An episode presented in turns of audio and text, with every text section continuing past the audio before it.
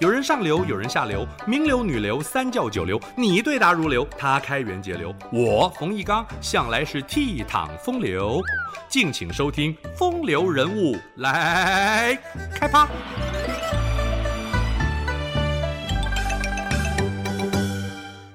克己复礼，夙兴夜寐这八个字，相信大家都很熟悉。这是辛弃疾与理学大师朱熹共游武夷山，朱熹所赠的墨宝。因为两人对于国家民族都有着共同的情怀。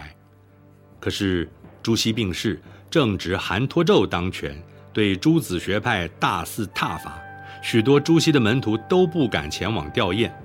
辛弃疾却不畏禁令前往哭祭，并且慨然说道：“所不朽者，垂万世名。”孰谓公死，凛凛犹生。人称词中之龙的辛弃疾，就是这么一个顶天立地的男子汉。辛弃疾字幼安，山东济南人。出生的时候，宋室早已南渡，辛家滞留山东济南，受到金国统治。辛弃疾自小目睹汉人所受的屈辱，立下宏愿，志在恢复中原，血耻报国。只可惜宋高宗偏安江南以来，主和派的秦桧卑躬屈膝，金人因此气焰高涨，对疆域内的汉人恣意凌虐。辛弃疾义愤填膺，二十一岁就加入抗金义军，生擒叛逃的奸贼，率义军南下归宋。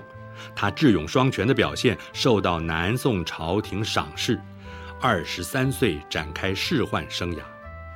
不过，辛弃疾倔强执着的个性和坚持北伐的主张，让他很难施展抱负，最高只做到从四品的官阶。他在《水龙吟·登建康赏心亭》中写道：“可惜流年忧愁风雨，树犹如此。欠何人换取红巾翠袖，问英雄泪。”描述内心忧虑国事。可惜北伐无期，自己蹉跎岁月，恢复中原的夙愿始终不能实现，只能把吴钩看了，栏杆拍遍，徒叹奈何，流下英雄泪。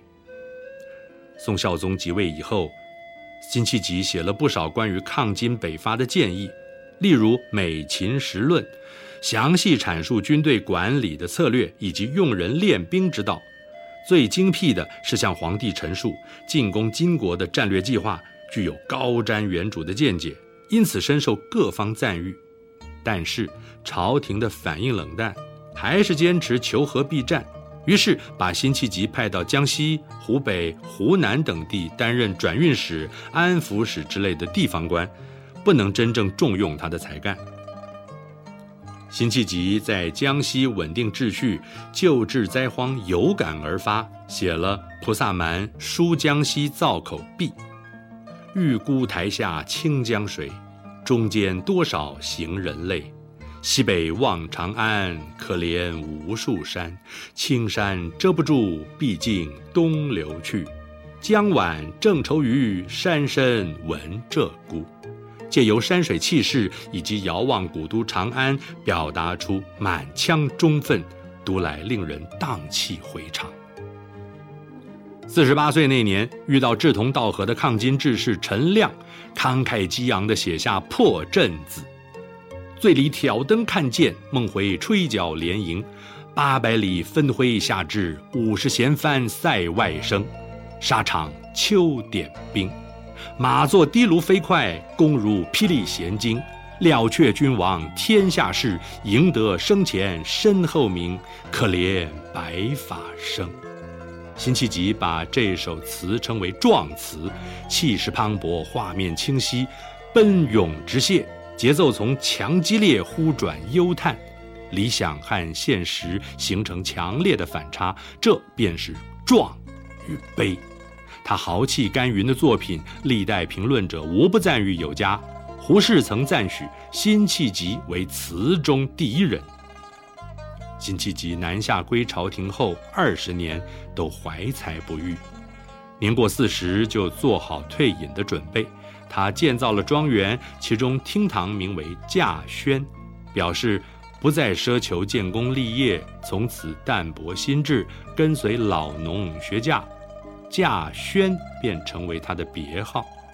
此后二十年间，大部分时间都赋闲乡野，期间写了不少描绘乡村生活的作品，例如《清平乐·村居》：“茅檐低小溪上青青草，醉里吴音乡媚好，白发谁家翁媪？